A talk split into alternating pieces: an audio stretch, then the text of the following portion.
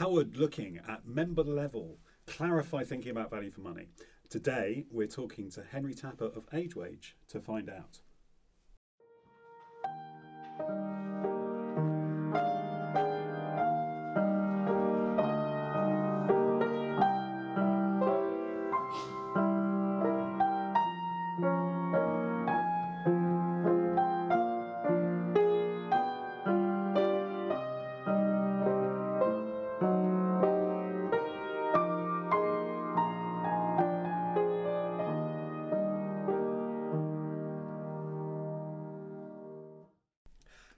And welcome to VFM, the Pensions Podcast.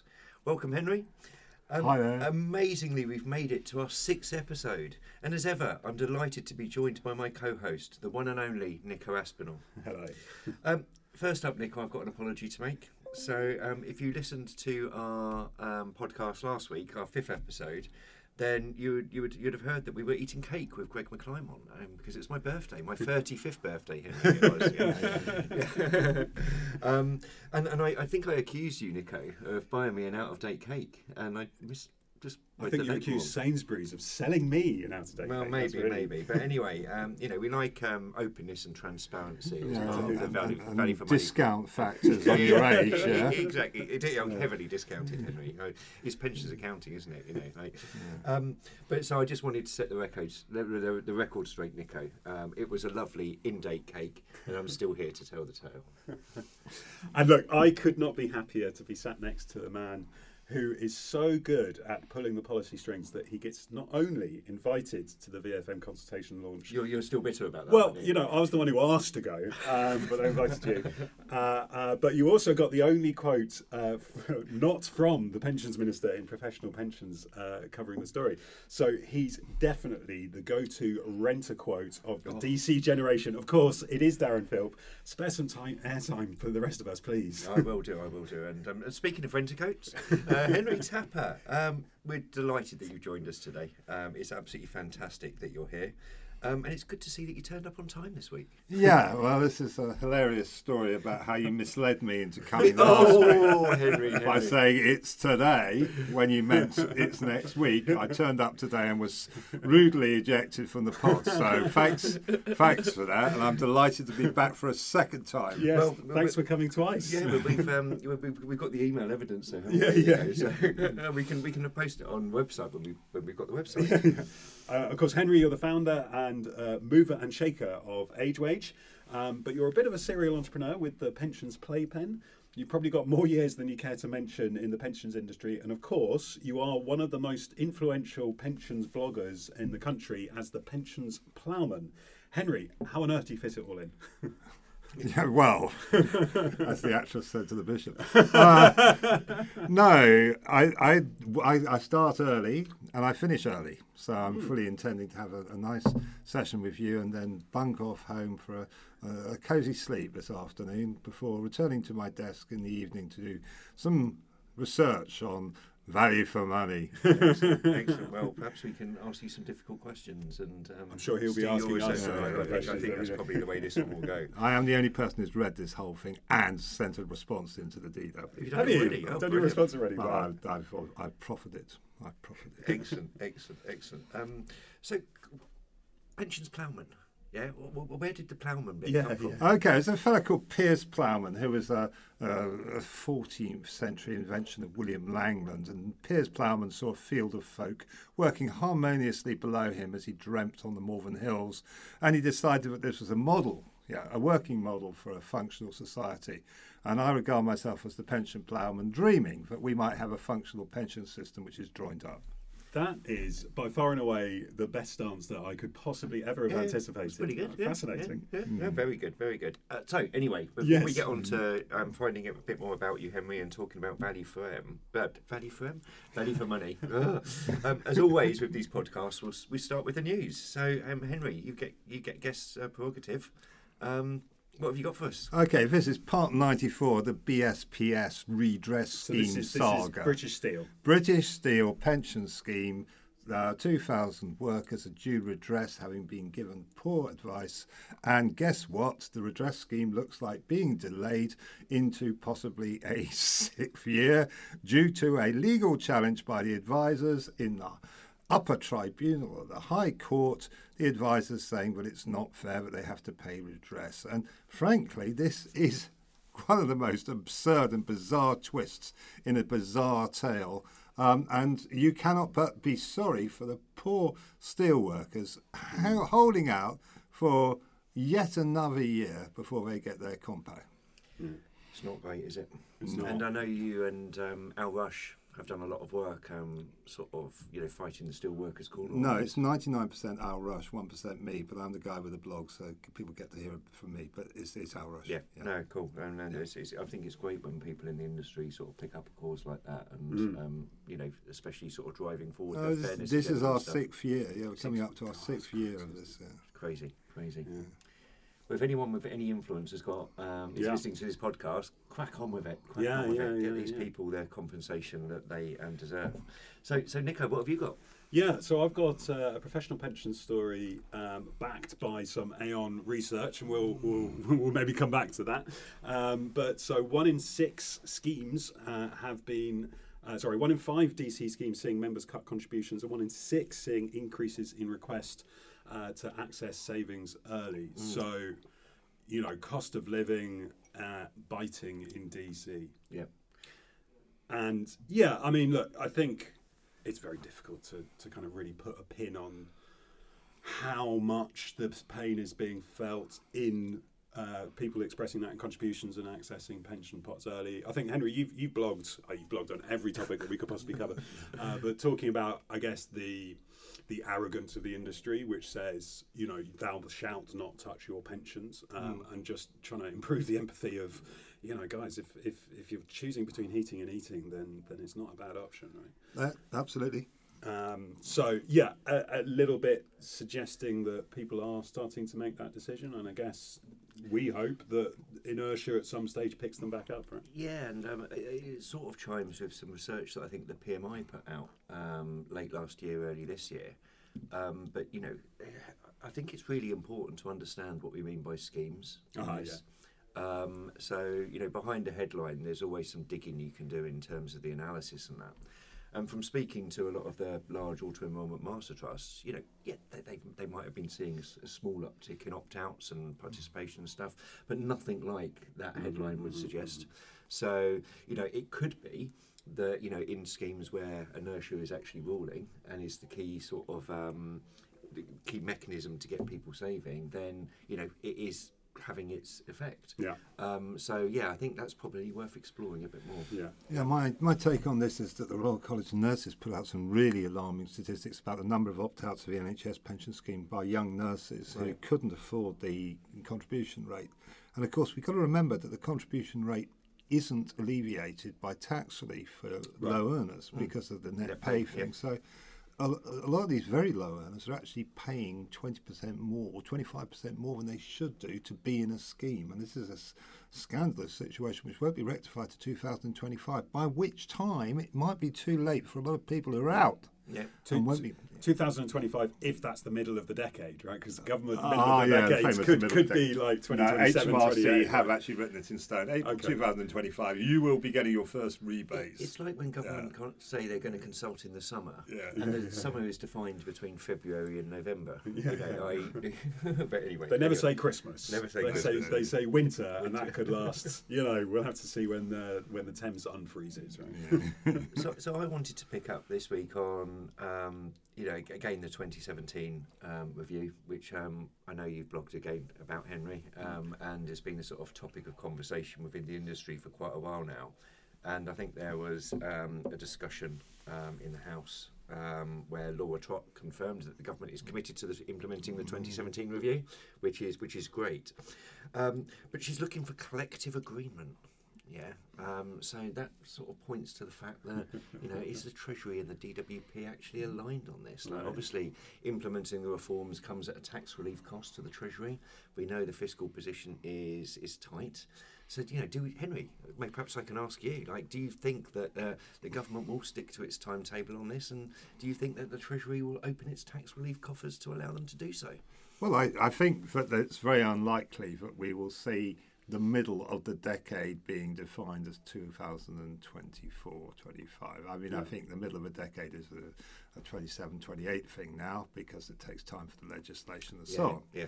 And I think a lot of this VFM uh, uh, stuff is about making sure that we do the best we can with what we've got because getting more in is not going to be as easy as perhaps we thought Yeah. because the Treasury don't like the thought of another huge ramp in tax Yeah, relief. yeah, yeah. Um, so yeah, that's the, the the grim reality is that we mess, we, we're going to have to make do with what we've got until such a stage as the Treasury take their foot off um, the DWP's throat. But until, until we have cross-party unanimity on this, then doesn't the Treasury get to play political football? That you know, you get. I'm, I'm a I'm a big fan of Yes Minister, right? You kind of get this incoming minister.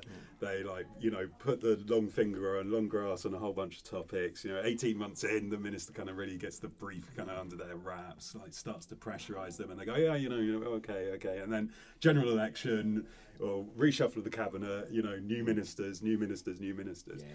So it, it must take Labour and Conservative Party coming together to solve that, mustn't it? I But, mean, but also, you know, that was one of the successes of the Pensions Yeah. Commission that we always hark back to. It was their consensus building, it was the evidence base, it was that cross party political support.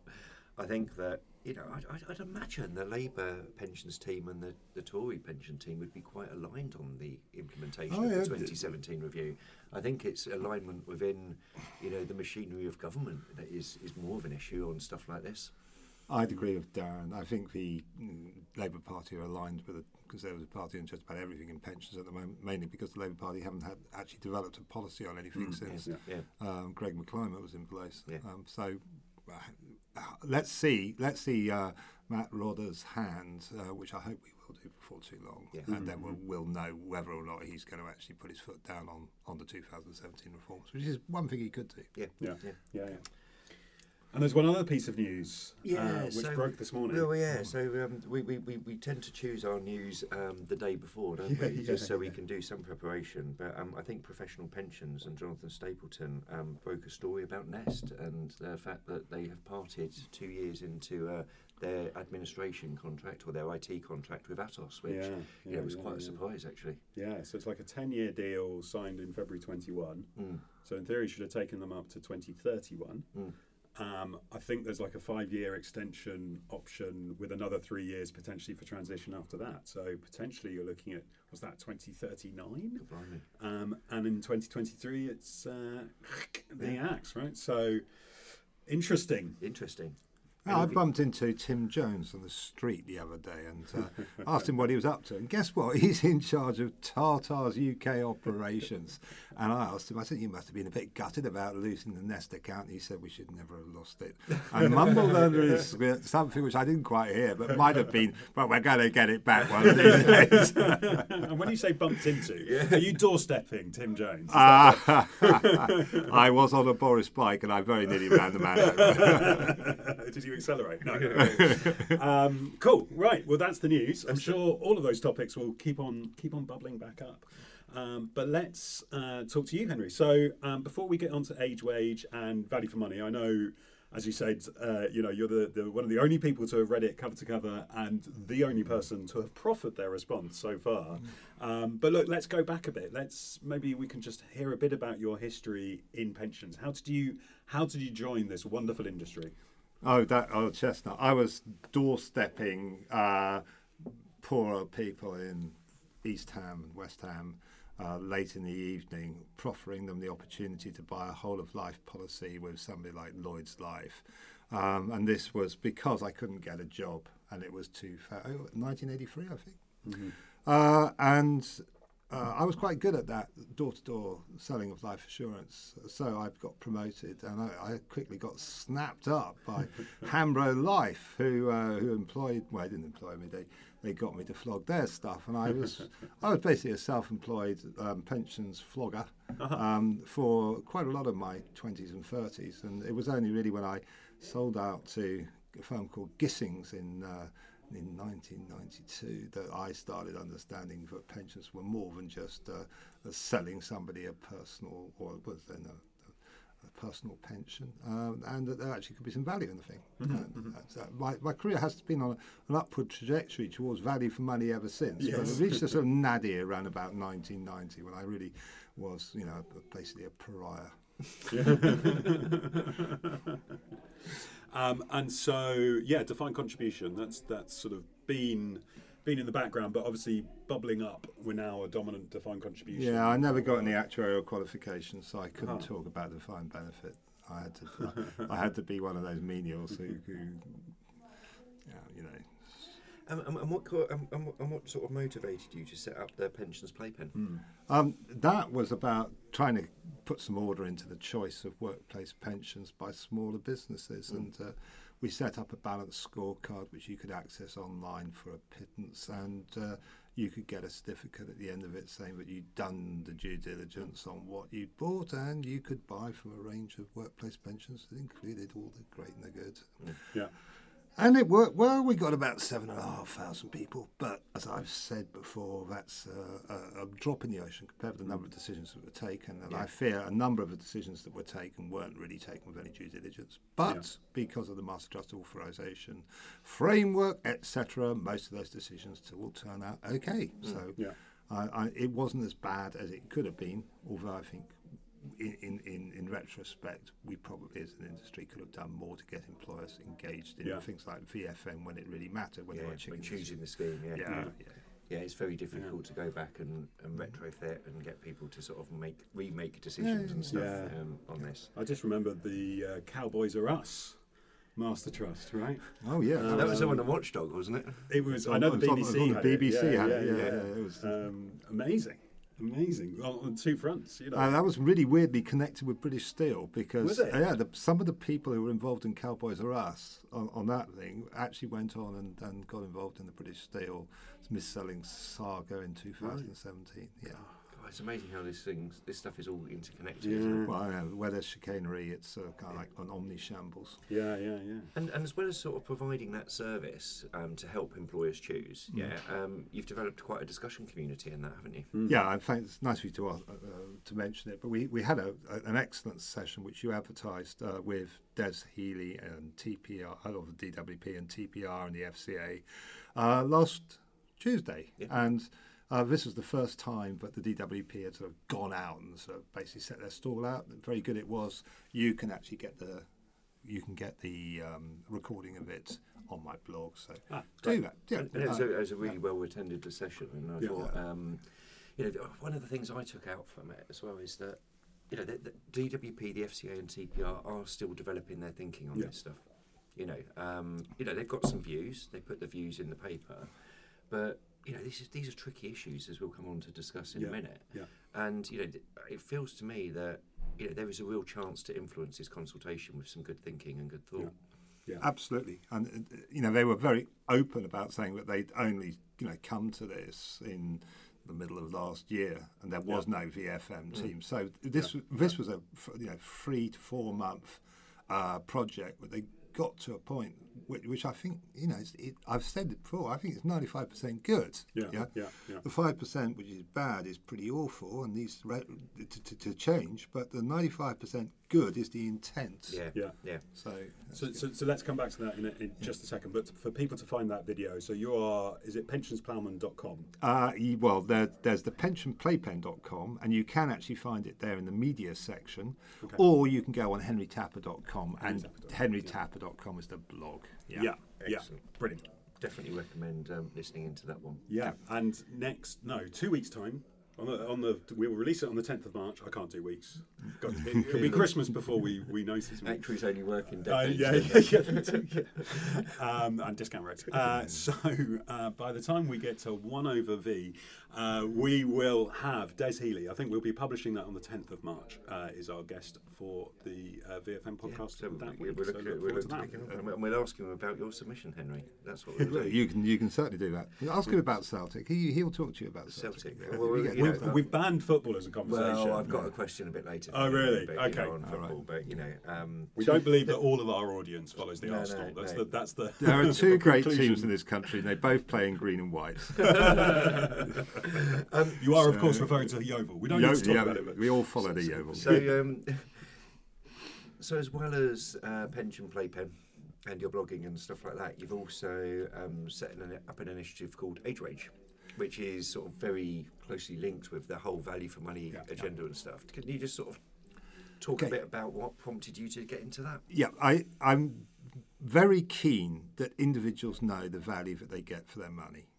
And I've always thought this is about the outcomes. You know, I'm a, I've got a DC uh, pot myself, and I'm interested in the outcome of that pot.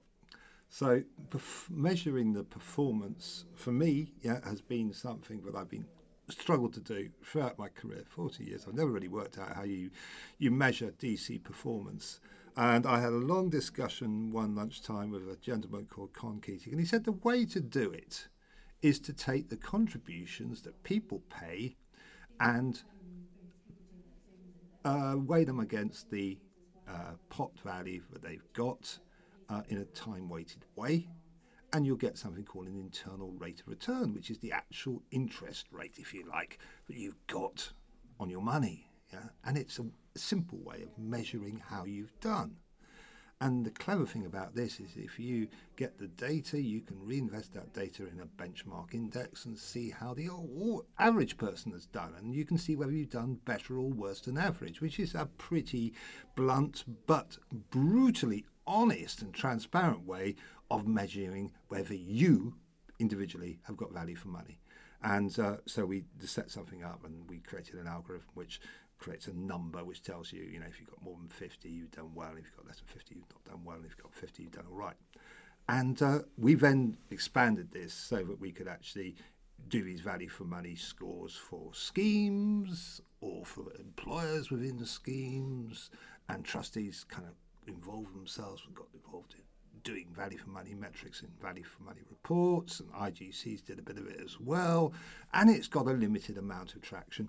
But where we've always felt that this could be useful is if we were going to get to a standard approach to VFM across the board. And this is what makes me so excited about what the DWP is doing because they're talking about having certification of things like performance using um, what they call thresholds and tests and benchmarks. Uh, and these are all music to my ear because this is exactly how I feel the ordinary person relates to value for money. So long, Yeah. exp- long explanation Your time we're was- about. You're on the cusp of greatness there. yeah, so so I, as a member of a pension scheme, Mm-hmm. can essentially feed in my contributions and my current value of my pot, and you guys can tell me the return. Absolutely. Or Yeah. more likely, you say, here's a letter of authority. Yeah. Can you go and get the information? And we do just that. And hopefully, one day we'll have a system of APIs where we can get that kind of data automatically. Yeah. And so, because I know uh, your one of your bugbears about the VFM consultation uh, is chapter four. Oh, chapter let- four. let's come to abo- chapter four. It's an abomination. We- We, haven't asked Henry our standard question yet. Nico. Okay, you're, go you're on. jumping the gun. All jump- What does VFM mean to you, Henry? Right, it means the value for my money. Yep. And the critical thing, and this is the great insight that I think the um, DWP have got, is it's not about charges, it's about the money that I've got in my pot. Yeah, so it's the value for my money. And, and that's this has been a, a, a subject of conversation for a long time in the pensions industry now. Yeah. And and, I, and you know I've, I was always a bit of a fan of the charge cap because I think we needed something. You know, um, especially in the early days of auto enrolment and, and, and and stuff. But you know, cost focusing on cost is a blunt tool. Yeah. and and I think that you know it's easier to measure. That There's some complexity, especially around transaction costs and the like, but it is easier to measure. And for, to my mind, that has driven far too much decision making in pensions, you know, over the past five or ten years. Um, so, like you, Henry, I'm really glad that the, the consultation is actually focusing on value for money, not just charges. But they do interdisperse value for money and charges quite a lot Oh, yeah. in the consultation, don't they? Yeah. yeah. And there's lots of contradictions in the, in the consultation um, because it's bringing together three different views. You know, there's the value for members views, which comes out the 31 characteristics of a good DC scheme, and that's TPR's Yeah, background. yeah, yeah. Hey! There's the FCA's view, which is, is all about costs and charges, and Yeah, it's, yeah, you know Chris Sier in the background winding up. Uh, Chris is a co-shareholder of mine in, in AgeWage, so we get on well. I'm not, not criticising him at all. in that. But you know, he We'll give did him a shout out. yeah, Yeah, yeah, yeah, yeah. Chris. And uh, then there's of course the DWP's view of what Uh-huh. value for value for money, which is kind of like based on something vaguely Australian, I guess. Yeah. Yeah. So, but let's talk about so so AgeWage as your view of what value for members is, value for money. Yeah. So, because I would see it as being as, as having two challenges, right? Mm. Um, and none of them are insurmountable, right? So, the, so the first is past performance is not indicative of future performance, Mm-hmm. and we've been auto enrolled since 2012 through to 2017, Mm. whenever we kind of first landed there. We've maybe got multiple pots. Uh, you know, we've got a very short performance history. Mm. Some people would say it's got a weird performance history because it's got QE and it's got COVID relief kind of happening Yeah, in it. all right? those things. Yeah. It's not been a normal Um, few years, is it? Well, but like you know, when you were the you, normal tell you years, tell right? me when when when it's going to be normal Correct, in the right, future. right. Yes, are we just about to enter normality? We are. Yeah, you're right. um, so, um, you know, the, the, but it's the next 40 years which Yeah. are still in play, right? So there's there has to be some sort of a taking into account of the the process which generates those returns, right? And we can we can dance around whether you accept my assumptions Yeah. and right and how we project that. But just what what's what's your kind of reaction to that challenge? Okay, I mean, so the the DWP do talk about trying to create a forward-looking measure, mm. yeah, which is, to my mind, where the problems really will arise, uh, because they start by looking at a couple of ways of assessing risk and projecting that in the future, and then they start looking at asset models and saying, well, perhaps we can look at asset allocation. And there's all kinds of f- ideas being floated around in there, which have clearly come from places like GAD and Yeah. other people they've spoken to. Uh, and then they're sort of undigested. Yeah. So what we have is, you know, what do you think of this, and what do you think of that, and what do you think of this, which is a bit okay, but we're we're kind of trying to get to a point where we've got a standardized version of value for money. Now, Yeah. if you start giving uh, schemes the opportunity to value themselves on a speculative basis, then uh, we get to the point where we did with IGCs, where we have 25 IGC reports each year, and all of them say green. Yeah, yeah, yeah, because yeah. we're all we're all striving towards being green. Nobody sets out to do badly.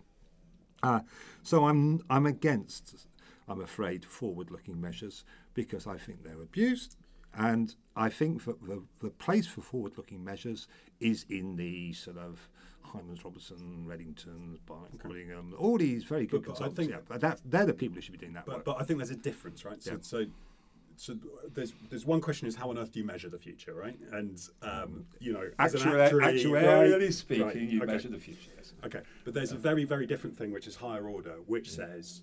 Um, are we selecting providers on the belief that in some way this governance process will be able to better ride choppy markets or you know difficult member choices or uh, you know communicate better with people than others. And there must be some sort of a qualitative assessment and this is coming back to the measurement qualitative assessments of like government pro- uh, governance process right?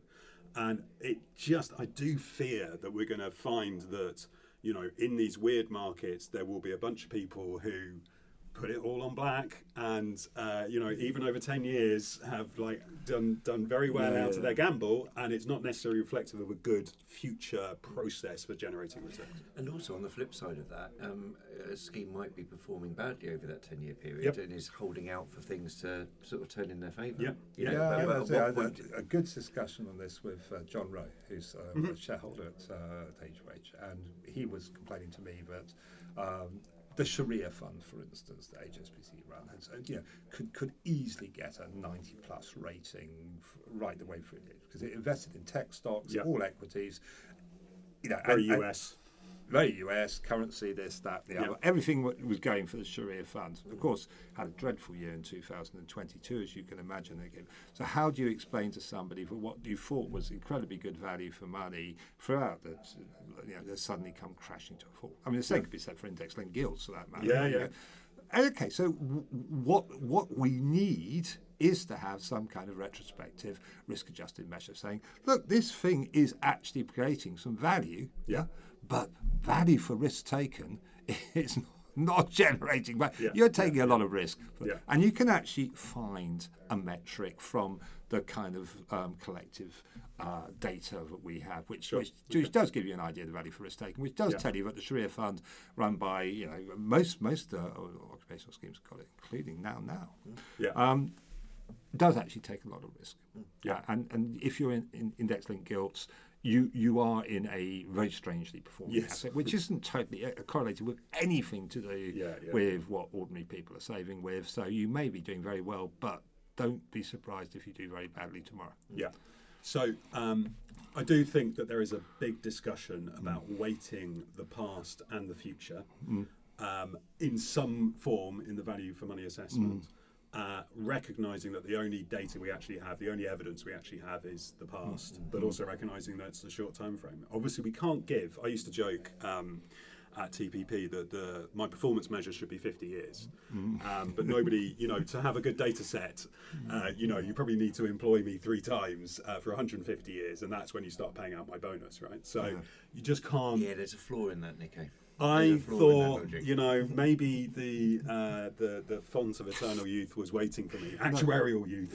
Well, no, yeah, but the eternal sweet spot, which is a, a, a, a concept which Derek Benstead introduced me, the marvelous guy first actuary, is of course just that. But Yeah. you don't necessarily have to worry about underperformance or outperformance or whatever, as long Yeah. as you've basically got your convictions and you're sticking to them and you're implementing them. That's that's the plan. You go for it. So, Yeah, and, yeah. And, and, and, and in the purest sense, I'm totally for the 50 Yeah. year view. Yeah.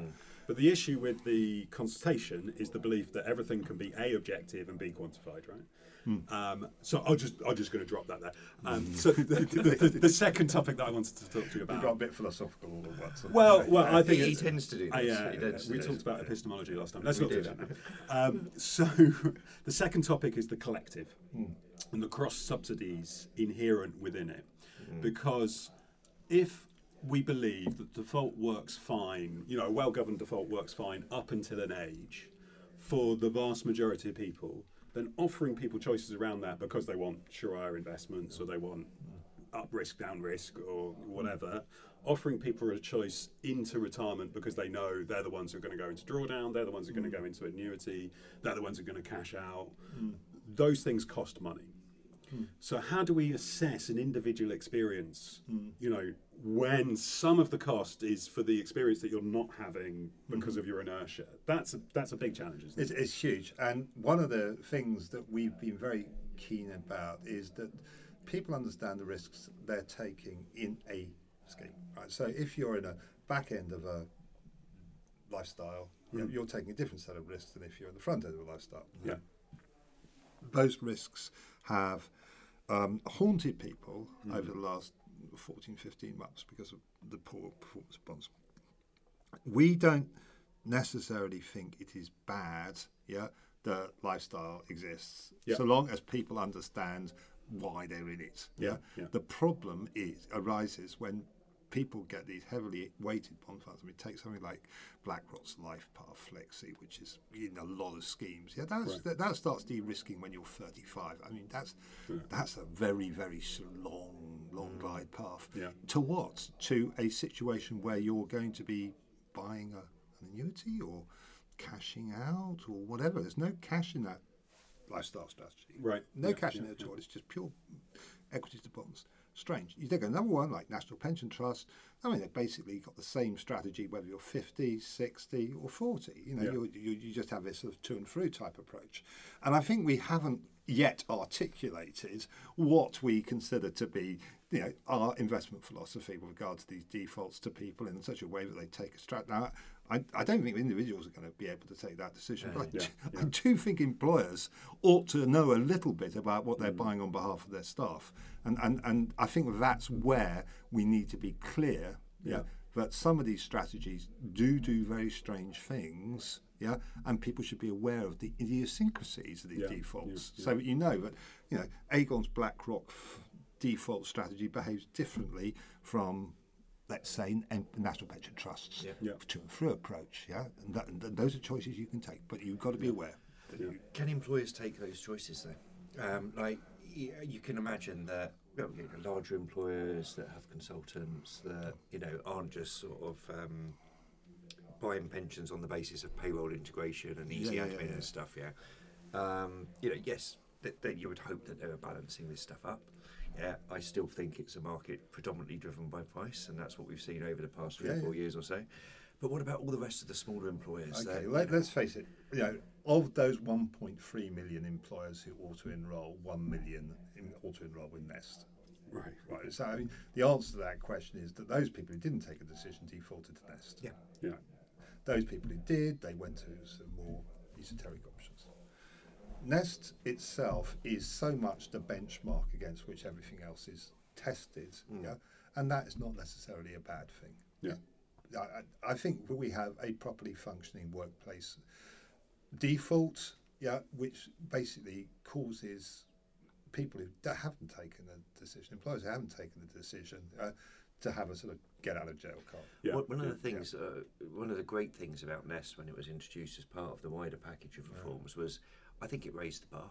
It raised the bar across the industry as to what mass market, you know, good DC pensions actually look like.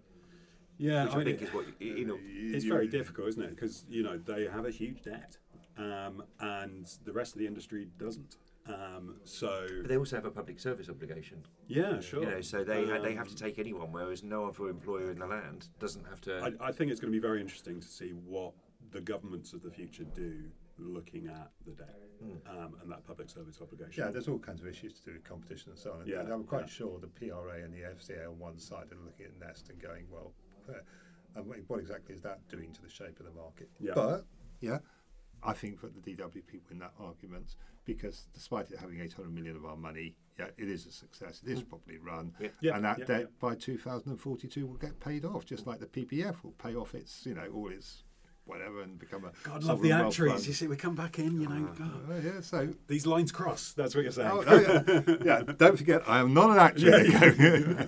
but we, we, we do have a, a public success story in Yeah, yeah, a and a lesser lesser told, but I think also important public success story in Nest. Yeah. And Nest is proving to be value for money for this country, and, and I.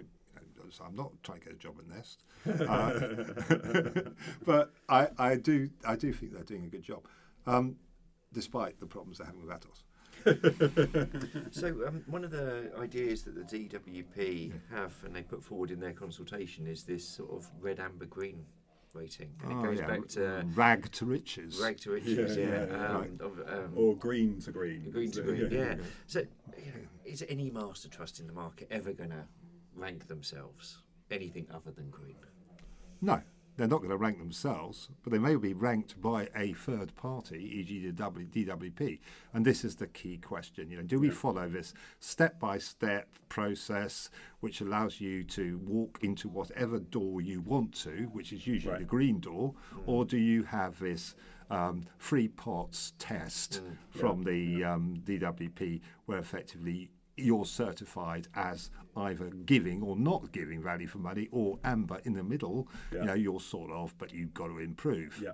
And you know, is it Australia, which is DWP, or is it um, sort of do it yourself, self-certify, which is um, how the IGCs and uh, Yes, have yeah. done it, and, Yeah. and indeed how VFM reports have been done by the pension regulators, lots, Yeah, the yeah. occupational schemes. And, Yeah. you know, I, I think the DWP have more or less got it. Now, Yeah. I mean, I did have a little chat with Miss Trott prior, and I, my my impression, private as that trot was, uh, chat was, that chat was was that actually she had kind of got it in her head that it was going to be about uh, the Australian type approach. Yeah, yeah. yeah. That's So, so this is a third party government or regulator actually making the assessment. Yeah, them doing uh, tests, them doing the kind of thresholds, uh, them basically certifying whether you've got Yeah. it or not. And it's Yeah. and, you know at the end of the day, the wiggle room, yeah, is going to be limited. And if you actually listen to Megan Lacey at around about 15 minutes 38, round about actuarially speaking,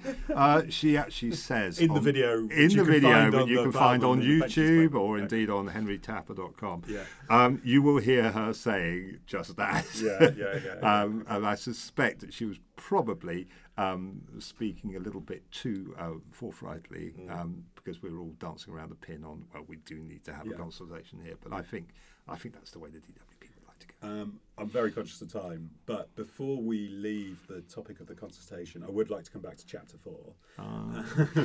Chapter four. Chapter four. So I know, but I want to do the kind of compare and contrast, I guess, between the AgeWage, money weighted, member level returns, and the what I calculated as three thousand two hundred data This this number is now now out there. In the, it's being quoted on my blog every day. Oh, 3,200 data yeah, points. Yeah, yeah. yes. So, so the Yeah. 3,200 was my guess of like how many bands you would want Yeah. for employers um, by Yeah. size, by uh, premium. We're still kind Yeah. of trying to work out whether it should be And like what- the size of payroll, multiplied by the number of ages they had. Um, and uh, the time periods they had for each of those ages. So you know you get out to a lot of data. You get to, to yellow pages of data, and you can imagine this engaged employer with a yellow highlighter looking through these big tables, logarithm tables. Yeah, that's me. Here we go. Better, better Yeah. just right. But but I guess the idea of AgeWage is that's all unnecessary.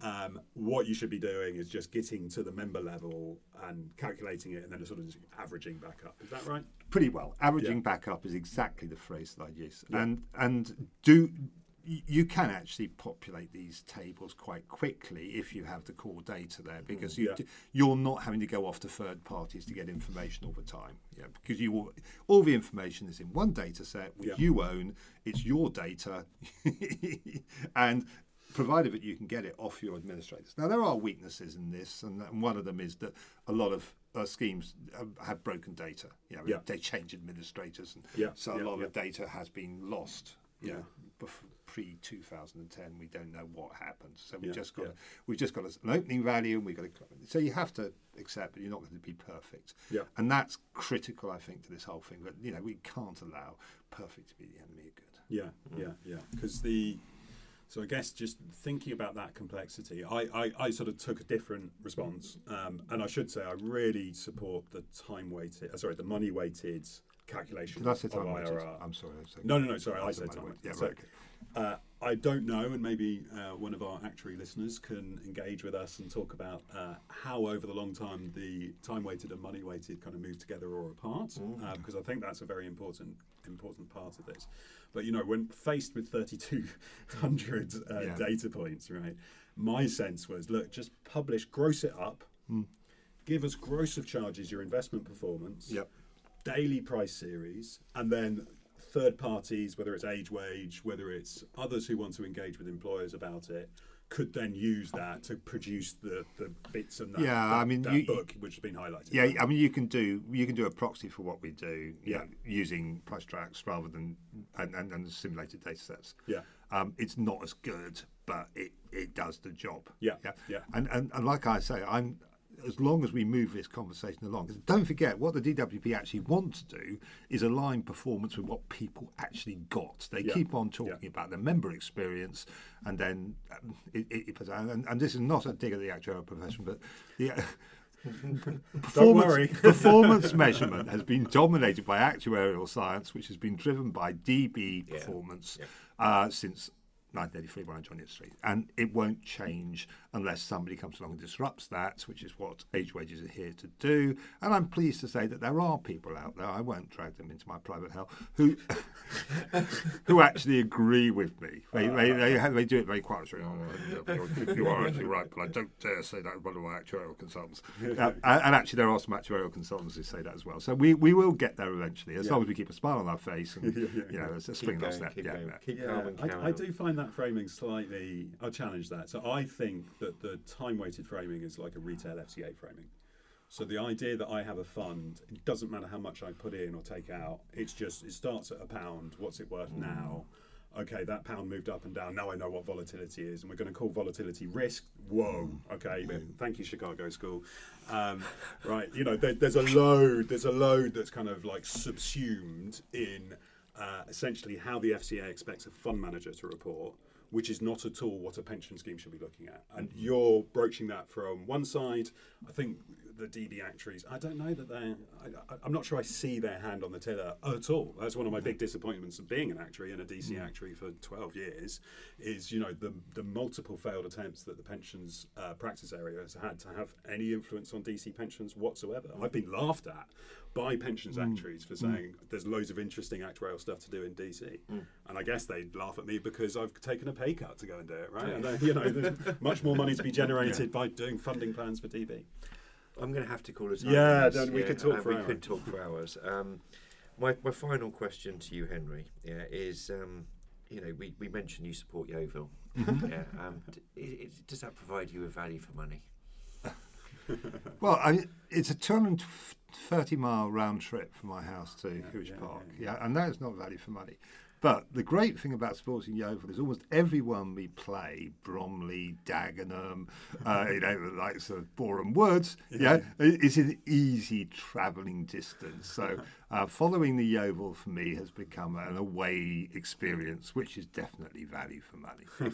And how are they doing this year? Are they, Uh, we are not going down. No. we are in the conference, having been in the championship, but I'm pleased to say we will be staying in the national conference, barring a run of disastrous results. Well, I Fingers follow, crossed. um, I follow Tonbridge Angels, Oh, yes. um, my local club, and um, we're in the one below you. So you never know, we could go into a football match at some No, we, we, we, together. we, there are plenty of competitions where we could meet. We'll do that, uh, we'll do I, that. I'm afraid you used to support creepy Crawley Town. I didn't support. Creepy Yes, Crawley, you did- did. I You did were- not. I, Have you, you been to a game? Did you go to a I, did, I went to a couple of games. Yeah. Did you People's play on the pitch? pension. Uh, no. I did. I played on the pitch twice. Did you? Um, yeah, I was. Uh, they did like seven minute halves. I was almost yellow carded in a friendly. That's that's doing something. Um, it was. I, I was not at fault at all. Right. Um, but there we Yeah, go. the player that you don't want to play against is McClymont. He is seriously good, and is. he's as hard as nails because he was built in Cumbernauld. Yeah, he can't run around as much anymore. That's he can't run around, but he's, he's built like a well, whatever Um, Cumbernauld he was the builds. Pirlo of the Parliamentary Labour Party. I think that's his, the sobriquet that he loves.